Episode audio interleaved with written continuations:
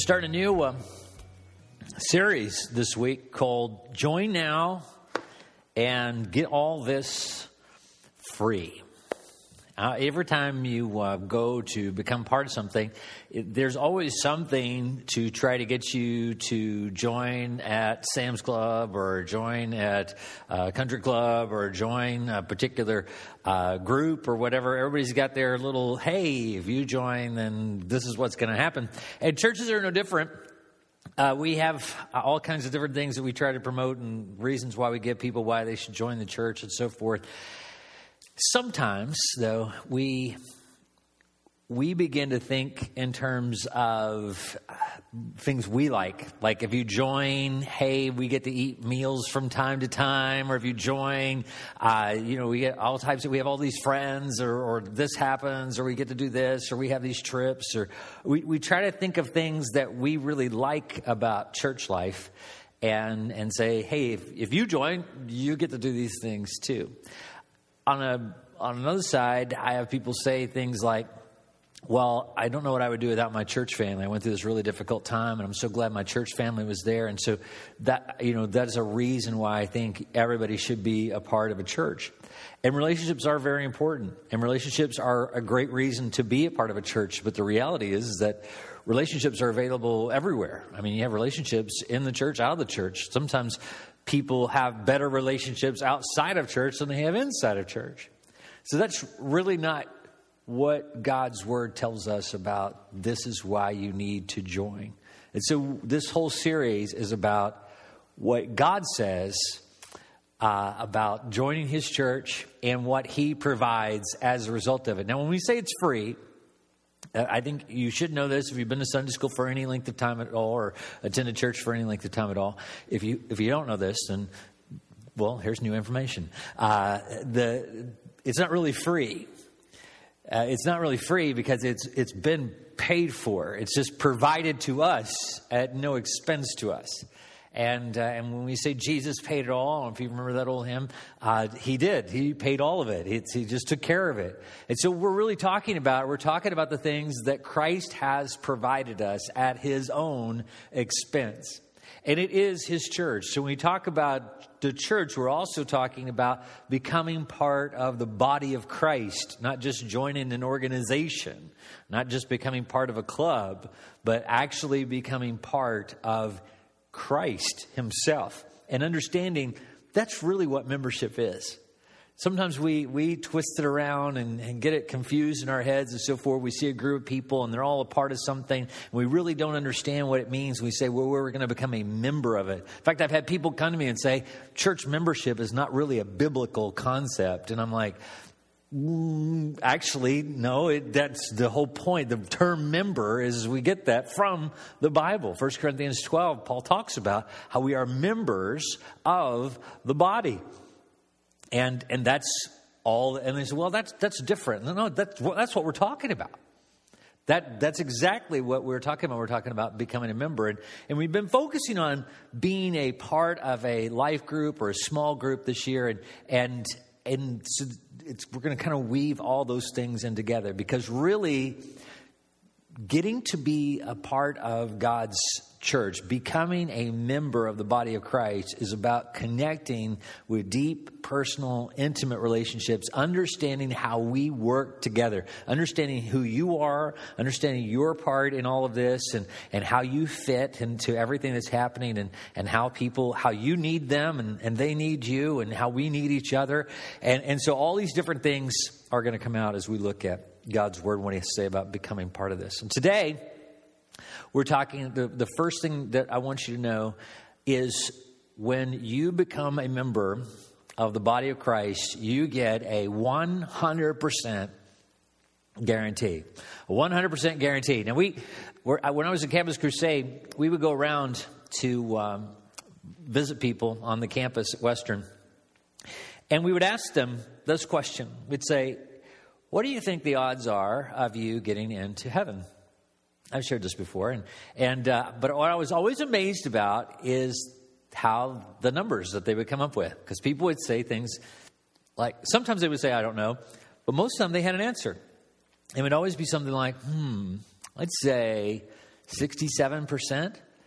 And you're sitting there, I know the answer is going to be zero or 100. And, uh, but when they give me the 67%, I do want to pause and go, now, how did you calculate that? You know, because they, they took a moment. It's like you can see them doing a little bit of math in their head. They're thinking, well, I went to church those years and I attended a little bit of Sunday school, read my Bible a little bit. I've been good this many. I've been, you know, 33% of the time not so good or something. I don't know what they're calculating, but they came up with numbers 67% or 71% or 56% or 32%. And they would always come up with these numbers and you would just kind of smile and say, well, what if I told you that I could give you a 100% guarantee that you are going to go to heaven. And, and really, isn't that what we want? What we really want to know is are we 100% sure that we're going to go to heaven?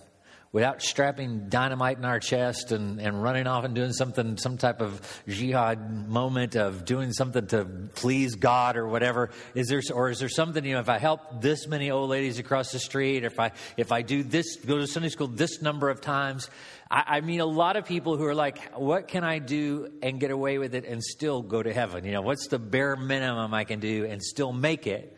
But we do want to know this. We do want to know, are we going to make it? And, and here's the thing that really surprises me about people and, and, about myself to a great degree, and that is the, the amount that we are willing to trust people who don't know what they're talking about to say, when they say, Oh, you're okay.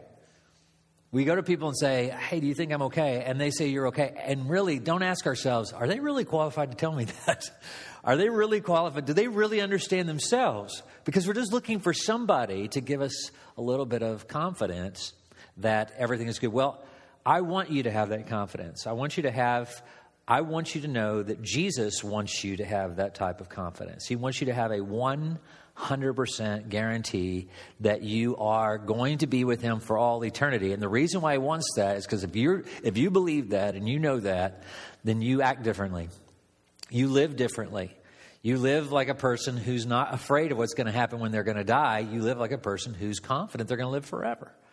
And people who are confident they're going to live forever, um, just they are more usable for the kingdom of God. People who are afraid of death and afraid that everything here is temporary live a different type of life. But look with me, the passage we're going to look at is in 1 John.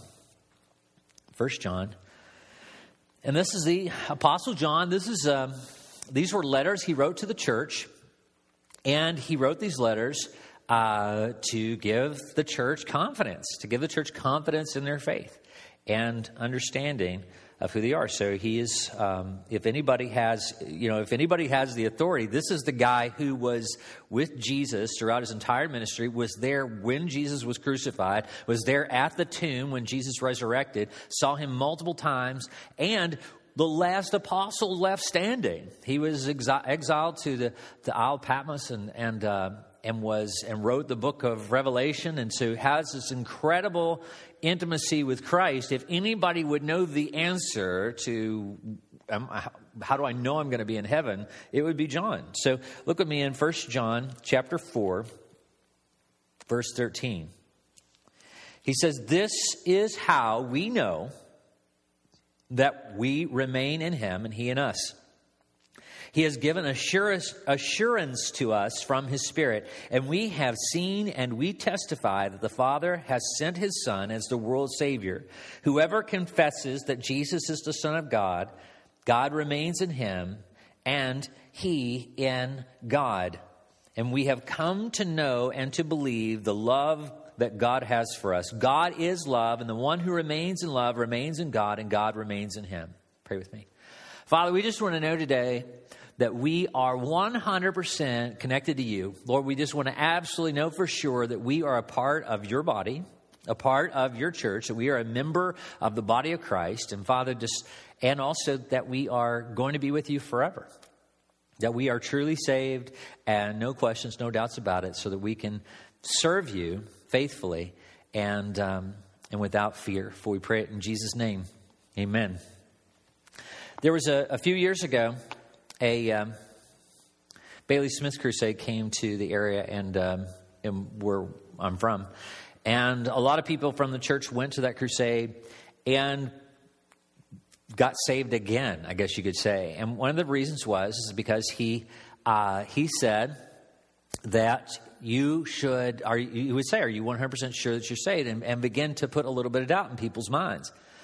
And because they had that little bit of doubt in their minds, a lot of people said, you know what, I, I think I sinned last Tuesday, or I, I, remember doing something wrong last Thursday, or I doubted God last Friday. And so I'm not really 100% sure that everything's okay between me and God. So rather than go to hell, I think I'm going to go forward tonight and get saved again, and then wound up getting baptized again, and everybody's church numbers went up really strong. And, uh, and, uh, but it caused a lot of confusion because people who didn't go to the crusade, and you have all these people come back, and you know they're followers of Christ, have been followers of Christ forever, are all of a sudden saying, in fact, the pastor got saved.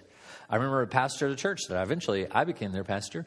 Uh, but the uh, I remember he uh, they said, you know, that was one of the things in the interview process. Are you 100% sure you're saved? And that's a that's an odd question, but yeah, sure. And they said, um, well, we had a pastor who got saved after he got here, and. Um, and that's awkward when you have one of your deacons baptizing you in the church because it's like, well, then was his calling valid and was his ordination valid and all those things? And the answer is no, all those things are not valid because they were done when he was lost, if that's the case. So then he kind of changed his mind and said, well, maybe I really wasn't completely not saved. And so it just got confusing. So uh, we just typically avoid things like that. But it reminds me of something. how you can get this analogy. I don't know if you've uh, ever been in this situation where you've been out to eat, and um, here's that picture. He's going to put it up there. There it is. There it is. Um, my dad, this isn't my dad and me, but this, I didn't I don't have a picture of my dad and I going through this experience. My dad would always uh, ask us to go out to eat, and he always take us. My dad loved to eat, and he always loved to eat at nice places. And he had a really good job and made quite a bit of money. And uh, and so uh, I was a poor minister and had four children. And so when he'd ask us out, I would never ask. I don't know why. I would never say. It was just always implied that he was going to pay for it, you know. And so, because I know he knew I couldn't afford to go where he was asking me to go eat, he said, "I'm going to, we want to take you guys out to eat." And I'm like, "Okay." And he had this thing that he would do every time we go out to eat. We'd sit there, and we're you know we're ordering, he never would say ever, ever, ever that he's going to pay for it. Ever. He would never do that. And so we're sitting there, and I'm, and my, I'm always order, looking at the menu, thinking, you know, if he doesn't pay, how am I going to pull this out? And and so I'm looking. My kids, however, had utmost confidence in their grandfather, and so they're ordering the biggest things on the menu without hesitation and so forth. And I'm sweats breaking out of me, you know, and so forth. And then the check would come, and they would lay the check down, and he would leave it there for the longest period of time. In fact, he left it until I did something. And you know what I had to do? I had to reach for it. And the moment I would reach for it, then he would grab it. It was this, this sick little game that he would play. And, uh, and so I'm, you know, I'm, because I'm thinking, what if he doesn't stop? What if he doesn't? But you know what? Here's the thing. He always, always paid for it. Every time. He always paid for it. And I know he was just simply trying to say, You just don't trust me. You just don't trust me, and I didn't. I didn't trust him, and uh, and so I. But I. But you know, you, you try to look at, and, and, no matter what, I mean, you think about it. If, if he's taken you out a thousand times, and nine hundred and ninety nine times he's paid for it, and you're on that thousandth time, odds are it's going to be just like the previous nine hundred and ninety nine. It's always the same thing, and yet I could never feel comfortable eating. I could never feel confident eating and so forth because I was always afraid, what if this is the time he fails me? And that is exactly the way we relate to God so often. It's like, even though all the evidence shows that he's right there with me, that I've been walking with him and everything's okay, everything's well, you know, and, and, when people, I remember trying to weigh through, you know, am I really saved? Because when, when I was 18, I really doubted my salvation. I remember, you know, I got saved when I was nine really when I was eight and got baptized when I was nine. And then, because um, we didn't have a baptistry, so we had to wait for a church to loan us theirs. I got saved in the wintertime. Um, and uh, I wasn't a creek guy. Uh, they didn't offer that, but I, I, guess I would have if they said we did. But I don't think my preacher wanted to get to Cold Creek either. But um, but we um, we um, all through my childhood, I didn't really think about whether I was saved, you know, not really saved until I left high school. And when I actually when I was 17 till the time I was 19, my life, I'm going to tell you, was not exactly the way that my Sunday school teacher had told me it should be. And I was not living the life that I, I, I was so growing up in a little town and a little church where all eyes are up on you all the time. When I went away to college, I started college when I was 17. Uh, it was a freedom that I had never known before. And I loved that freedom and took full advantage of doing every conceivable thing that I always wanted to do. Then there were a list of things that I would never do, and uh, because my mother made me believe that I would just spontaneously combust if I ever did those things. And so, uh, but there was a long list of things she didn't really address, and so I, I, I was discovering life. And with that, then I come home on the weekends and feel so guilty when I would be back in church again. And after a while, I began to think, maybe I'm really not a Christian. Maybe I'm really not saved.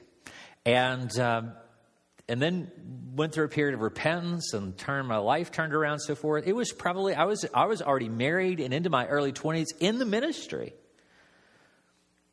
before I really could feel confident that I was saved when I was nine and let me or, or eight when I and let me tell you how I came to the conclusion that I really was saved when I was eight because my father had been picking up the bill over and over and over again through that entire period of time. He was always there. Here's how you have assurance. Here's how I had assurance that my father was going to pay for the meal. He was there. He was there. Every time he was present at the table, he took care of it. He, he provided. And here's how I know when God is in my life and God's going to take care of everything and I'm His. When He's there. When He's there. When I'm away from Him, when I'm estranged from Him, not so sure. But when I'm with Him, absolutely 100% confident. Look what uh, John says in chapter, uh, 1 John chapter 4, verse 13. He says this This is how we know that we remain in him and he in us. He has given assurance to us from his spirit. He has given assurance to us in his spirit. What we are, all we, all we need to do to know, first, so the first thing we have to have this 100% guarantee to be 100% sure is we have assurance, and the assurance is the presence of God. We look for the Holy Spirit working. We just look for evidence of the Holy Spirit in our life. We don't see the Father, we don't see Jesus. We can see Jesus if he was here, but he's not here. So how do we know we look how do we know God is here? How do we know he's in our midst? We look for the presence of the Holy Spirit. And Jesus told Nicodemus, it's kind of like the wind. You can't really see the wind, but you can see the effects of it. You can see what it's doing. And so that's that's what you're looking for. You're looking for the work of the Holy Spirit. One of the reasons why we study the Bible and look at the Bible is because it tells us how the Holy Spirit works. And when you begin to understand how the Holy Spirit works, then you can see the evidence of the Holy Spirit in your life. And you're thinking, I have no idea what you're talking about. I don't have any idea what, what it looked like for the Holy Spirit to work that means you need to spend, we need to spend more time in Sunday school then. We need to spend a little more time studying His Word. He, he teaches us. There, there are people, I mean, uh, if you look in Galatians chapter 5, verse 22, Paul, they had the same issues back in Paul's day. In Galatians 5, 22, he says, But the fruit of the Spirit, he's evidence of the Holy Spirit, the signs that the Holy Spirit is working are these things. He says, But the fruit of the Spirit is love so when you see love present, that's the Holy Spirit working. Joy, when you see joy being experienced, that's the Holy Spirit. The Holy Spirit, uh, evidence that He's there. Peace, the Holy Spirit brings peace to situations. Patience, when you are endowed with patience, even in places that would make you normally impatient, that's evidence the Holy Spirit is there. Kindness, goodness, faith, gentleness, self control. Paul's saying these, when these things are present in your life, it is evidence that the Holy Spirit is there working. Now, can you have those things if the Holy Spirit isn't there? Yeah, we can personally generate those things. But when you are, um, but you and I can do those things on a temporary basis. The Holy Spirit always possesses these things. He always does these things. And so when these things are consistently there, and, and, and also when you are believing for the presence of God to be there, when you're aware of God and aware of who Jesus is, aware of his Holy Spirit, these are the things you're looking for. These are the evidences there. It's like it's like I have certain attributes about me, and and when I'm there, my kids know I'm there because there's certain things that show that Dad's here. Now there are other people who are like me, but there's only me who has all the traits of me. And the Holy Spirit has all these traits all the time. And nobody does that. No, no human has all of these things all the time never failing. The Holy Spirit does, though. And, uh, and that's evidence of his presence. Uh, and, and also, and we'll look and see, there are other aspects that he brings to us. And, and one of those things, so it's not just this assurance, but it's tied together with other things. And the, uh, one of the other things it's tied together with is a testimony. A testimony. Um, I love the Ten Commandments, the movie The Ten Commandments, the Cecil B. DeMille version of the Ten Commandments. I I seen the other, you know, Prince of Egypt and all these other cartoon version and then other movie versions of Moses and so forth. But there is no replacement for Yul Brynner versus Charlton Heston. There is no place that you'll ever see where where Moses is just this guy who is just so potent and powerful. And, and uh, now, granted, I don't think they realize that Moses is actually 80 when he comes there, but, but still, he may, if he looks like that when he's 80, he's doing great. And so, uh, but, but it's this confrontation between two people. And there was a preacher years ago, uh, Tony uh, Campolo was talking about his, his pastor, went through an entire message and, and talked about the difference between titles and testimonies. He was speaking to a group of graduates and he was trying to tell them that most graduates go after titles, but what God calls us to go after is a testimony. And he uses Moses and Pharaoh as a great example. And he says, Look, Pharaoh is an incredible title. I mean, Pharaoh, who doesn't want to be Pharaoh? I mean, you're, what a title that is. You are the king. You are given all the riches, all the wealth, and so forth. And all Moses has, Moses gave up his title for just a testimony. But Moses' testimony was that he had been in the presence of God and then he had been called by God and sent by God to this. Everything Moses is doing at this point is just simply a testimony of what God is doing. Moses is really, really is nothing in and of himself. He was out in the sh- uh, out in the desert raising sheep and and and just out tending these sheep, and then God calls him out of that and says, "Hey, here's what I want you to do." And all he has is the testimony of what he's experienced with God. And really, that's all we have that matters. Now, we want, we, we fall into the trap, like so many do, of wanting that title. Boy, if I could be this, if I could have this title. It's like when we do deacon elections. I've, I've, I've had this in every church I've ever pastored, and, um, and I had uh, from very first church to now. And that is, people start to sweat over, I wonder if I can be a deacon. Let me help you out here. Everyone can be a deacon. The word deacon simply means servant. Giving you the title servant doesn't make you a servant. Even though the church is, I think it's a good thing the church sets aside people. Just like calling me pastor doesn't make me a pastor. If you call me a pastor, great, but if I'm not pastoring, then you that'll stand out at some point. You'll not be so pleased that I have the title pastor.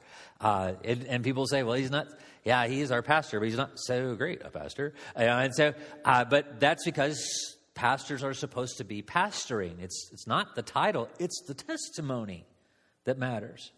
It's the testimony that matters. It's actually that I do these things. And so when we say, yeah, I have the assurance that God is in my life and I see his presence here, now the question is, is what is my personal experience in knowing that this is the Lord in my life? Look in verse 14 and 15.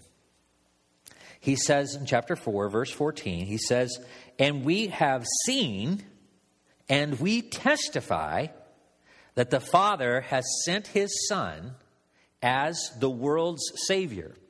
Saying part of we have the assurance of his spirit we see the presence of the spirit in our lives but we have also seen and testify that god we believe that god has sent his son jesus into the world as the savior of the world. And he says whoever confesses that jesus is the son of god god remains in him and he in God. So look, he goes back, he says, We know that we remain in him because we have the assurance of the Spirit. The presence of the Holy Spirit is how we know we remain in him. And he says, Also, we know that we remain in him because we confess him.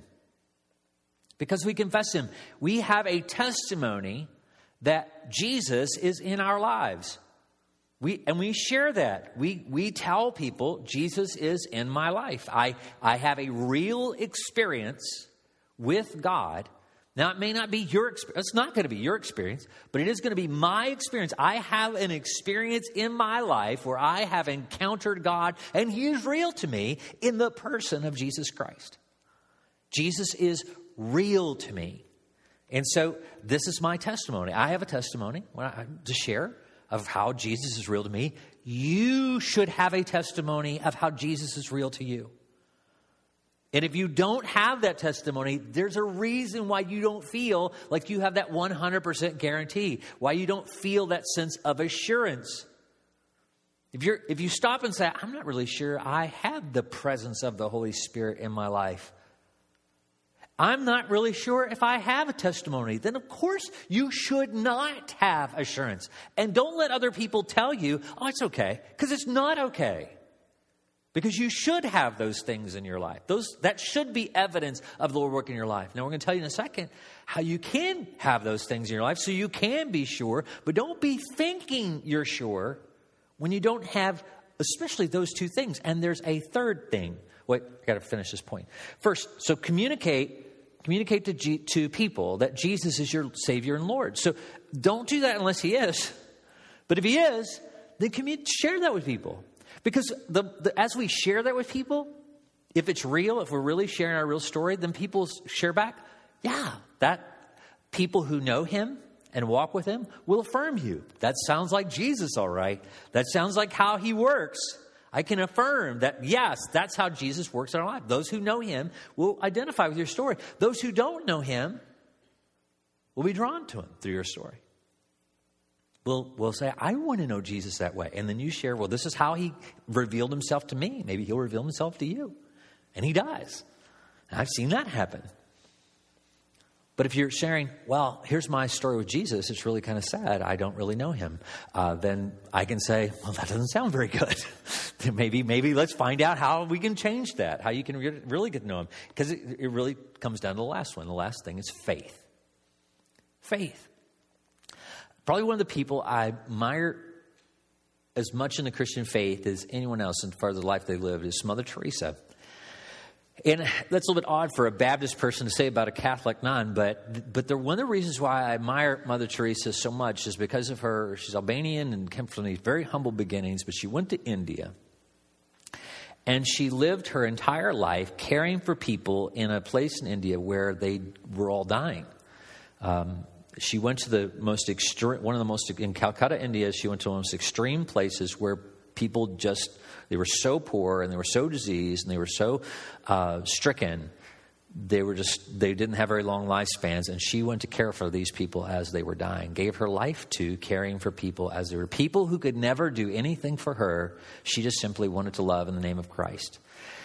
Well, what made her really special to me is the fact that she doubted doubted whether God was even real as she was in it. Because I begin to think, how could you remain so confident in those circumstances? And the thing was, she wasn't. Her faith was shaken continuously. And and here's and here's what she taught me and uh, and and taught so many others about faith, and that is that even though she doubted even though she wondered whether God was even real in seeing the plight of humanity that she was seeing, she persevered. She persevered. She continued to live as though God is real. And, and that is faith. Thomas doubted, but he didn't leave, he didn't abandon. He doubted whether this John the Baptist doubted. Didn't leave or abandon God. He stayed. I want you to, there's a guy who went and uh, a philosopher, says, and this is the story is told. Over the years, people came from all over the world to seek the wisdom of Mother Teresa. One of those seekers was a philosopher and professor named John Kavanaugh. Kavanaugh traveled thousands of miles to Calcutta to meet with this revered spiritual leader in hope of receiving some guidance. On his first morning there, Mother Teresa asked Kavanaugh why he journeyed such a long distance to visit her in the house of the dying. Kavanaugh replied, I want you to pray for me. She asked, How can I pray for you? He said, Pray that I have clarity Mother Teresa responded, That I will not do. Her response stunned him, and he said, I don't understand. Why not? She asked and said, She smiled and said, Clarity is the last thing you are clinging to and must let go of. Clarity, like certainty, and this is just the author's uh, comment. Clarity, like certainty, can become an idol. Kavanaugh, like most of us, wanted certainty that his next steps were the right ones, the steps God wanted him to take. Mother Teresa knew such certainty was not available, so she chose to tell him that he must let go of that desire. Still confused, Kavanaugh responded, You always seem to have clarity. Teresa laughed and said, I never have had clarity. What I have always had is trust. So I will pray that you trust God.